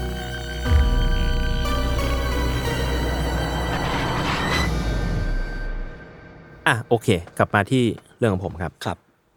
เรื่องวันนี้ก็ มีคนเตรียมสคริปต์ให้ผม อืม ครับ ต้องบอกตอน บอกทุกตอนผมบอกทุกตอน เรื่องวันนี้นะครับ เกิดขึ้นที่ประเทศเวลส์ครับเออ เราไม่ค่อยได้เล่าเรื่องจากที่นี่เนาะ เหมือนมีพี่โจพี่ทันเคยเล่าสัก เออ ตอนหนึ่งผมจำไม่ได้ละ เออเออเออ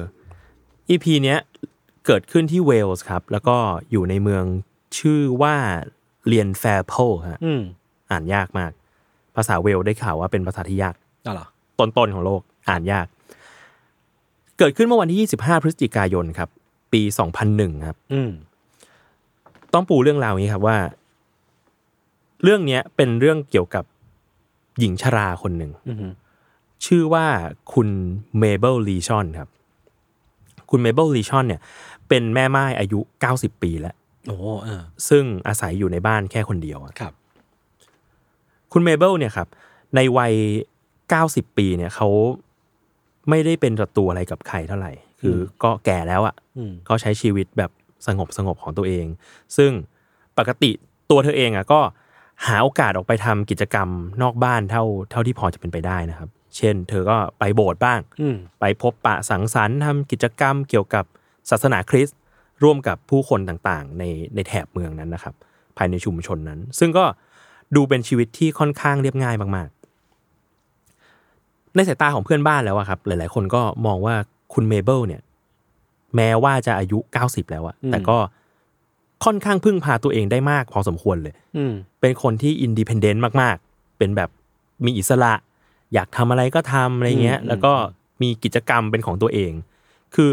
90 แล้วอะแต่ว่าก็ยังทำอะไรได้ขนาดเนี้ยก็ถือว่าแบบเอ้ย สดใสแข็งแรงมากนะ เออเออ เออ แต่ก็ถึงแม้ว่าเธอจะพอดูแลตัวเองได้บ้างอะครับ แต่ว่าก็เป็นปกติของคนวัยนี้เหมือนกันที่จะต้องมีคนแวะเวียนมาคอยดูแลเธอบ้าง อืม ซึ่งคุณเมเบิลเองอะครับก็มีผู้ช่วยของเธออยู่ ซึ่งภาษาอังกฤษเขาก็เรียกว่า carer อ่า carer คือคนที่ ผู้ดูแล ผู้ดูแล ผู้ดูแลผู้สูงอายุอะไรอย่างเงี้ยครับ ก็จะแวะเวียนมาหาเธอที่บ้านอยู่บ่อยๆ อย่างมากก็คือมาคอยดูว่าวันนี้สุขภาพร่างกายของเธอโอเคไหมอะไรเงี้ย อืม ต้องการความช่วยเหลืออะไรหรือเปล่า หรือว่าต้องการที่จะให้ช่วยในเรื่องอะไรในบ้านบ้างหรือเปล่า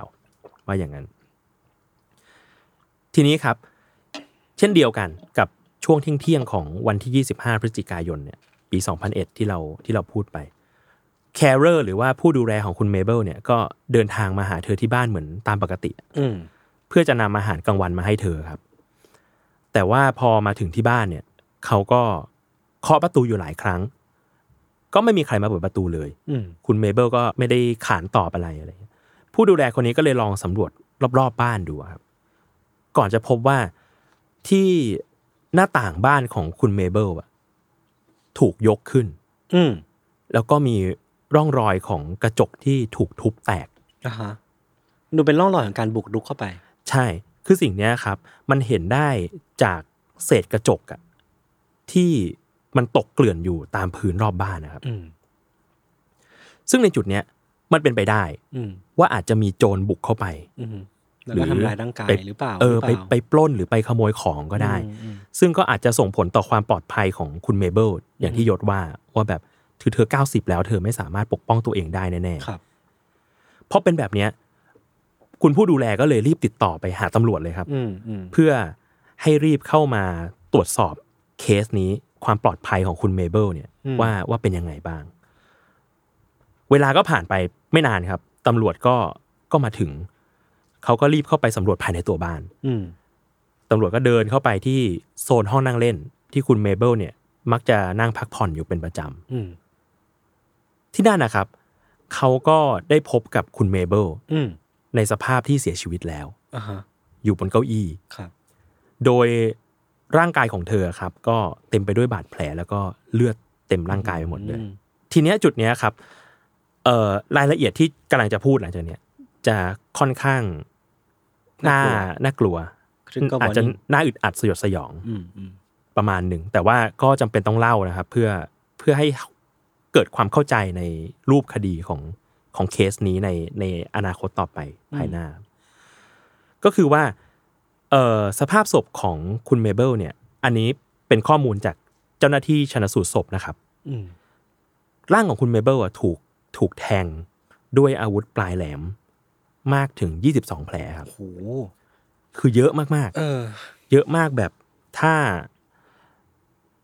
ถ้าคิดเร็วๆ ถึงแรงจูงใจก็ต้องคิดว่า โกรธแค้น มีความโกรธแค้นอะไรกันมาหรือเปล่า ม เอออ ม เพราะมันเยอะมากๆ แล้วก็แผลที่มันใหญ่ที่สุดบนร่างกายของคุณเมเบิลเนี่ย อืม อยู่ตรงบริเวณหน้าอก ครับ โดยที่ขนาดของแผลเนี่ย มีความกว้างถึง 22เซนติเมตร โห เออ เกือบหนึ่งไม้บรรทัดนะ ใช่ สองในสามของไม้บรรทัด ใช่ แล้วก็มีความสูงประมาณ 20เซนนะ อืม นอกจากนี้ยังมีรอยแผลเป็นจำนวนมากเหมือนการแทงแบบถี่ๆอะครับ อืม เพื่อวัตถุประสงค์บางอย่าง ซึ่งรอยจำนวนมากเนี้ยจะอยู่บริเวณขาสองข้าง ครับ แล้วที่มันน่ากลัวไปกว่านั้นนะครับตำรวจก็ยังพบว่า เอ่อหัวใจของคุณเมเบิลอะ อืม ถูกควักออกมาข้างนอก อืม แล้วห่อด้วยกระดาษกระดาษหนังสือพิมพ์อะฮะ โอ้โห แล้วก็วางทิ้งไว้บนจานเงินอีกทีหนึ่งที่ อ่า อยู่ในบ้านตำรวจนะครับ ก็สังเกตถึงการจัดวางสิ่งของแปลกๆเนี้ย อืม ที่อยู่รอบๆศพของคุณเมเบิลด้วยเหมือนกัน โดยเฉพาะไอ้การเอาเหล็กแท่งยาวๆแหลมๆสองอันเนี่ย อืม มาวางทับกันเป็นรูปกากบาทรอบ อ่า ที่อยู่ข้างๆตัวเธอ คือมันจะมองว่าเป็นลักษณะแบบเหมือนไม้กางเขนก็ได้ ก็ อะ ได้ เออเป็นครอสอะไรบางอย่างอะไรอ อื ย่างเงี้ย ม แล้วนอกจากเนี้ยมันไม่ใช่แค่นั้น มันยังมีเชิงเทียน ถูกตั้งทิ้งเอาไว้บนพื้น อืม อีกอย่างหนึ่ง อืม ไอ้ของสองอย่างเนี่ยมันเหมือนเป็นตัวบ่งชี้ว่าตัวฆาตกรผู้ผู้ก่อเหตุอะอาจจะทำพิธีอะไรบางอย่าง เออ มันดูเป็นพิธีบูชา อะไรบางอย่าง ใช่ มัมีทั้งการแบบควักหัวใจออกมา ไปอยู่บนจาน เออ เพื่อเป็นเครื่องสังเวยอะไรหรือเปล่า เออมันดูเป็นอย่างนั้น อืม เออ แล้วไอ้สองอย่างเนี้ยมันไม่รู้เหมือนกันว่ามันเกี่ยวข้องอะไรกับการใช้ไม้กางเขนแล้วก็การจุดเทียน ครับ ทีนี้สรุปข้อมูลนะครับ ภาพรวมของเหตุการณ์ที่เกิดขึ้น คือมีผู้เสียชีวิต อืม เป็นหญิงอายุวัย เก้าสิบ 90 เธอถูกควักหัวใจออกมาวางบนจาน ร่างกายก็เต็มไปด้วยบาดแผล อืม โดยเฉพาะบริเวณท่อนขาสองข้างที่ที่ถูกแทงเยอะมาก และก็หน้าอก ๆ อืม ที่เป็นแผลใหญ่ ที่เป็นแผลใหญ่ และในจุดที่พบศพก็มีหลักฐานบ่งชี้ได้ด้วยว่าฆาตกรอาจจะทำพิธีกรรมอะไรบางอย่างเกี่ยวกับศพ อืม หรือเป็นการฆาตกรรมที่อาจจะมีเรื่องของลัทธิความเชื่อบางอย่างเข้ามาเกี่ยวข้องก็ได้ อืม ทีนี้ก็ตัดภาพมาที่การสอบสวนนะครับ ฝ่ายพิสูจน์หลักฐานก็ได้เข้ามาที่จุดพบศพของคุณเมเบิลอะ อืม หลักฐานที่พวกเขาพบก็คือมันมีรอยรองเท้าอ่ะที่เจอในจุดเกิดเหตุ เป็นรอยของรองเท้าผ้าใบอะ ครับ ที่ก็คาดเดาได้ว่าน่าจะเป็นของคนร้าย คน แต่ว่าความยากในการสอบสวนเรื่องเนี้ยคือว่าไอ้ในท้องถิ่นเมืองเนี้ยมันไม่ค่อยมีรองเท้าผ้าใบขาย อ่า สักเท่าไหร่ อ่า เออ มันก็เลยแปลกว่าแล้วไอ้คนนี้มันอยู่ไหนหรือเรา อืม จะตามคนคนนี้ได้ที่ไหนครับ อืม คือตำรวจอะไปตรวจสอบแล้วก็พบว่าไม่มีรองเท้าชนิดนี้ขายอยู่ในร้านท้องถิ่นเลย อืม แล้วยิ่งไปกว่านั้นคือแถวนั้นมันไม่ค่อยมีร้านรองเท้าด้วย อืม ก็ยิ่งตามหาตัวเจ้าของรองเท้ายากตามไปด้วยแหละ แต่มันก็ได้แปลว่าได้ว่าเขาอาจจะมาจาก ชัดเจนแล้วว่าอาจจะมาจากเมืองอื่นก็ได้ หรือว่า อืม อะไรทำนองนั้น อะไรทำนองนั้น อืม เออ ทีเนี้ยครับ นอกจากนี้เจ้าหน้าที่ฝ่ายนิติวิทยาศาสตร์ก็ที่เข้าไปเก็บหลักฐานต่างๆภายในตัวบ้านหลายสัปดาห์ครับ อืม สิ่งที่พวกเขาเจอเพิ่มเติม ก็คือเขาพบเลือดจำนวนหนึ่ง ครับ ติดอยู่ที่บริเวณหน้าต่างของบ้านด้วย อืม ซึ่งก็เป็นไปได้ครับว่า อันเนี้ยอาจจะเป็นเลือดของฆาตกร ที่หนีออกมา ที่อาจจะบาดเจ็บเขาสันนิษฐานนะว่าบาดเจ็บระหว่างทุบกระจกเข้ามา ครับ หรือว่าหลังจากที่ออกไปว่าอย่างนั้นเถอะสักอย่างหนึ่ง อืม ทำให้ทิ้ง DNA ไว้ เรื่องนี้ก็มีความชัดเจนขึ้นครับ ในเวลาต่อมาว่า ไอจากการตรวจสอบคราบเลือดเนี่ย มันมี DNA ของคนสองคนอยู่ในบ้าน อืม คนหนึ่งคือแน่นอนว่าคือคุณเมเบิล ครับ ส่วนอีกคนหนึ่งเนี่ย ยืนยันตัวตนไม่ได้ แต่ผลตรวจก็คือเป็น DNA ของผู้ชาย อืม ก็คือรู้แหละว่าไม่ใช่คุณเมเบิลแล้วเป็นผู้ชายแน่ ใช่ ๆ ใช่ อืมแต่ว่าคือของใครเนี่ยยังไม่รู้ ใช่ครับ หลังจากนั้นนะครับตำรวจก็ได้ตีกรอบผู้ต้องสงสัยให้มันแคบลงนะครับ อืม โดยยึดจากพฤติกรรมการก่อเหตุอันเนี้ยที่มันแบบยูนิคแล้วก็น่ากลัวมาก อืม ๆ และก็มีการทำพิธีกรรมบางอย่างกับศพ คือพวกเขาเนี่ยพยายามจะมองหาผู้ต้องสงสัยที่หนึ่งคือ อืม เป็นเพศชาย ครับ สองคือต้องมีความรู้เรื่องสรีระวิทยา อืมเพราะว่าอะไร เพราะว่าเขาสามารถที่จะ ผ่าหัวใจออกมา ผ่า ได้ เออผ่าร่างกายออกมาได้ ผ่าหัวใจออกมาได้ อืม สามคือหมกมุ่นในลัทธิความเชื่อบางอย่าง อืม และอาจจะเป็นคนที่มีความรู้เรื่องการแพทย์ อืม หรือไม่ก็อยู่ในวงการการค้าเนื้อสัตว์ อืม เพราะว่าเขามีความรู้เกี่ยวกับการผ่าร่างกายคน อืม แล้วก็ยังมีเรี่ยวแรงพอสำหรับการพาสำหรับการควักหัวใจของคนออกมาจากร่างกายอะซึ่งมันไม่ง่ายเลย ครับ เพราะว่าหัวใจคนมันอยู่ใต้ซี่โครงเนอะ อืม เขาต้องมี ต้อง แรง ล้วงเข้าไป ออมันต้องมีแรงเยอะมากๆ ถึงจะทำสิ่งนี้ได้ อืม นอกจากนี้ครับตำรวจก็ยังเอาข้อมูลในคดีอะไปปรึกษานักวิชาการ แล้วก็ผู้เชี่ยวชาญด้านลัทธิต่างๆ ให้ได้มากที่สุด เพื่อที่จะทำโปรไฟลิงของตัวฆาตกรคนเนี้ยให้มากที่สุดเท่าที่จะทำได้ อืม ซึ่งตามรายงานของตำรวจนะครับ คือเขามีการตีกรอบผู้ต้องสงสัยจนเหลือประมาณ 100 คนนะ อืม เออ โดยตำรวจก็ได้ขอตรวจสอบ DNA ของผู้ต้องสงสัยเหล่าเนี้ยเพื่อตัดช้อยส์ออกว่า เอ้ย คุณตรวจแล้วไม่ใช่ อืม ก็จะได้ตัดช้อยส์ออกไป ครับ คือเล่ามาถึงตรงเนี้ยต้องย้ำก่อนว่าคดีเนี้ยตำรวจมีหลักฐานชิ้นที่สำคัญมากๆอยู่ มันคือ DNA เออเออเออ ของคนร้าย เพียงแต่ไม่รู้ว่า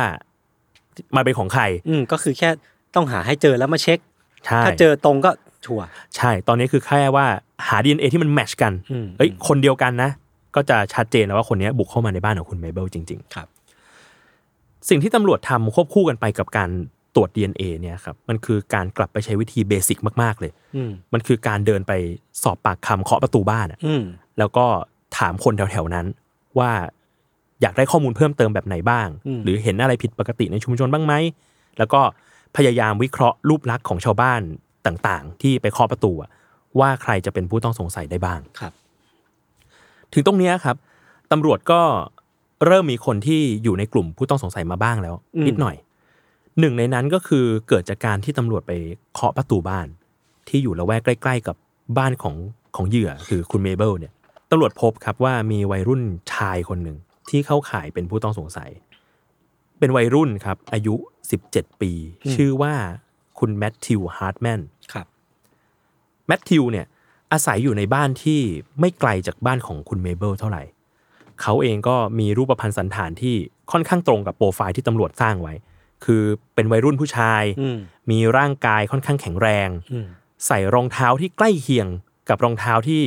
พบเจอรอยเท้าที่ก่อเหตุนะครับ อืม มิหนำซามครับยังทำอาชีพเป็นคนส่งหนังสือพิมพ์ตามบ้านต่างๆด้วย อ่า คือพอมันเป็นคนส่งหนังสือพิมพ์แหละมันแปลว่าเขาสามารถที่จะแวะเวียนไปตามบ้านต่างๆ แล้วก็สอดส่องบ้านที่เขาไปส่งหนังสือพิมพ์ได้อย่างแนบเนียนด้ว ที่ ย สำคัญคือรู้ว่าบ้านนี้คือใครเป็นคนเจ้าของใครเป็นคนอยู่บ้าน ใช่ใช่ เขาก็จะเล็งว่ารู้ว่าบ้านเนี้ยคนอยู่เก้าสิบอาจจะเข้าไปทำอะไรก็ได้ ใช่ใช่คืออเขาจะรู้ทางหนีทีไล่ เออ รู้ตัวคนแล้วก็รู้ทางหนีทีไล่ของการก่อเหตุได้ จากการไปส่งหนังสือพิมพ์ ทีนี้ครับ พอมันเกิดความสงสัยขึ้นแบบเนี้ยตำรวจก็เลยขอรองเท้าของแมทธิวอะ อืม เอาไปตรวจสอบต่อหน่อย เมื่อเอารองเท้าไปให้ฝ่ายพิสูจน์หลักฐานวิเคราะห์ดูอะครับ เขาก็พบว่ารอยรองเท้าที่พบในจุดเกิดเหตุอะมันค่อนข้างตรงกับ อืม รอยรองเท้าคู่นี้ของแมทธิวเลย อืม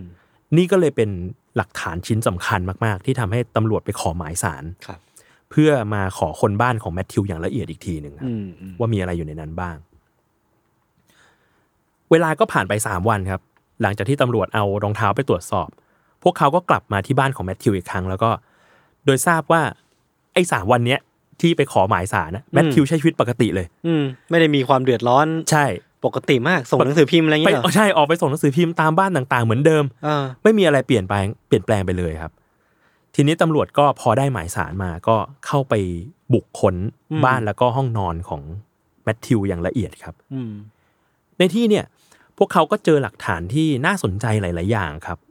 อย่างแรกคือมีด อืม ที่อยู่ในห้องครัวของแมทธิวอะมี DNA ที่ตรงกับ DNA ที่ตำรวจพบในจุดเกิดเหตุ เฮ้ ซึ่งก็โอ้โหมันชัดเจนมากขึ้นเรื่อย ๆ นะครับ เออเออ แต่ทีนี้ที่น่าสนใจครับ พวกเขายังพบว่าที่ห้องนอนของแมทธิวเนี่ย อืม มีหนังสือแล้วก็แมกกาซีน ที่เต็มไปด้วยเรื่องราวของแวมไพร์ โห ก็คือดูมีความหมกมุ่น ดูแบบรู้สึกว่าสนใจแล้วกัน อืม ในในในเรื่องของแวมไพร์ ใช่ แล้วในไม่ใช่แค่นั้น คือในคอมพิวเตอร์ของแมทธิวก็มีประวัติการเซฟเว็บไซต์เกี่ยวกับลัทธิบูชาปีศาจต่างๆ อยู่เยอะมากๆครับ อืม สื่อได้ถึงความสนใจในเรื่องแวมไพร์ของแมทธิวได้เป็นอย่างดี ครับ พอมันเป็นแบบเนี้ยครับตำรวจก็ควบคุมตัวแมทธิวไปสอบสวนต่ออ อืม โดยที่ในเบื้องต้นเนี้ยแมทธิวก็ให้การปฏิเสธทั้งหมด ว่าไม่ได้เป็นฆาตกรที่ลงมือสังหารคุณเมเบิล ครับ แต่ว่าถึงอย่างนั้นนะครับด้วยหลักฐานที่ค่อนข้างชัดเจนมากๆ อืม ที่ตำรวจก็รวบรวมมา ตำรวจก็เลยนำเรื่องเนี้ยส่งให้อายการดำเนินคดีในชั้นศาลต่อไป อืม ในชั้นศาลเนี้ยครับก็มีการไต่สวนแมทธิวอยู่หลายต่อหลายเรื่องครับ อืมอืม เรื่องที่มีข้อมูลสำคัญก็อย่างเช่น ในวันที่ 24 พฤศจิกายน หรือว่าวันเกิดเหตุนั่นเองอะ อืม แมทธิวอยู่บ้านแค่คนเดียวพอดี มก็คือไม่มีพยานที่อยู่ ใช่ ผู้ปกครองไม่อยู่บ้านครับ อืม และที่ผ่านมาแมทธิวก็มีความหมกมุ่นเรื่องของแวมไพร์มาก ๆ มาเสมอครับ แต่ตลอดเวลาที่ผ่านมาทั้งชั้นไต่สวน ทั้งชั้นสอบสวน ทั้งชั้นศาลเนี่ยแมทธิวก็ยืนยันในความบริสุทธิ์ของตัวเองมาตลอดนะ อืม ทีนี้ในรายงานข่าวของสำนักข่าวเทเลกราฟอะครับก็อ้างอิงคำพูดของอายการอยู่ อืม ที่บอกว่าแมทธิวมีความเชื่อว่าแวมไพร์เนี่ยจะเป็นอมตะเพราะดื่มเลือดของมนุษย์ อืม แล้วแวมไพร์ก็มีตัวตนอยู่บนโลกนี้จริง ๆ และแมทธิวก็มักจะหาข้อมูลในอินเทอร์เน็ตครับ มันมีหัวข้อที่เขามักจะหาอย่างเช่น how do I become a vampire อืม คือเขาจะเป็นแวมไพร์ได้ยังไง หรือ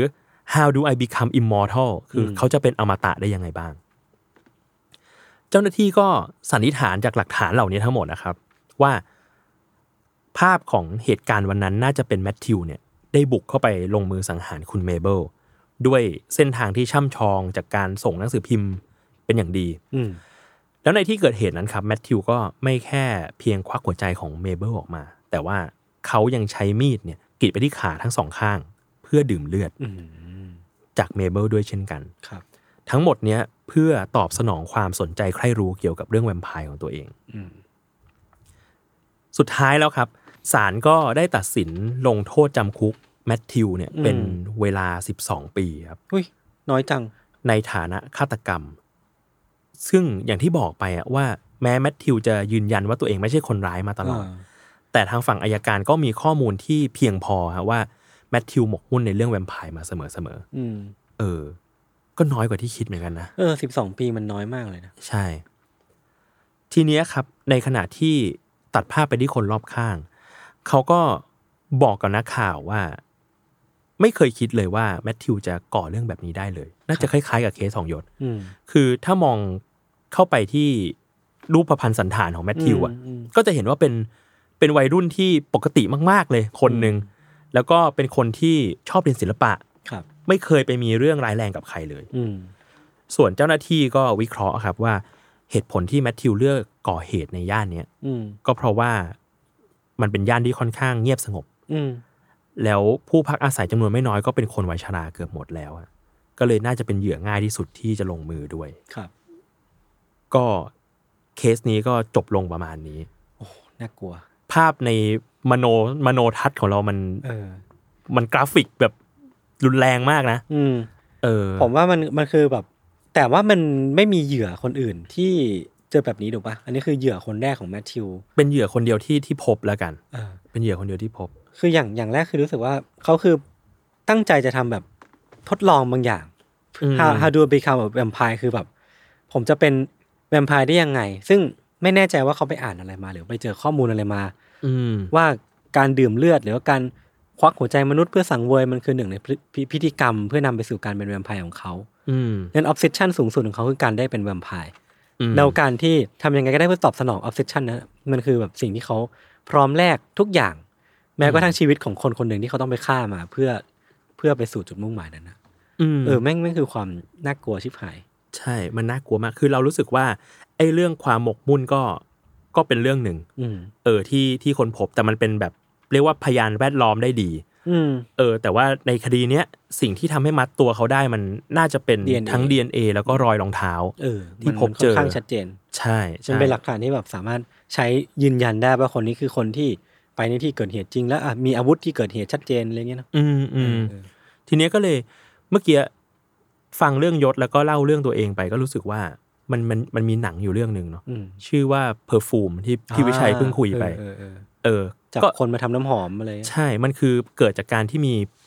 คนคนหนึ่ง อืม ที่ออฟเซสในเรื่องกลิ่น น้ำหอ มาก เออ ๆ เออ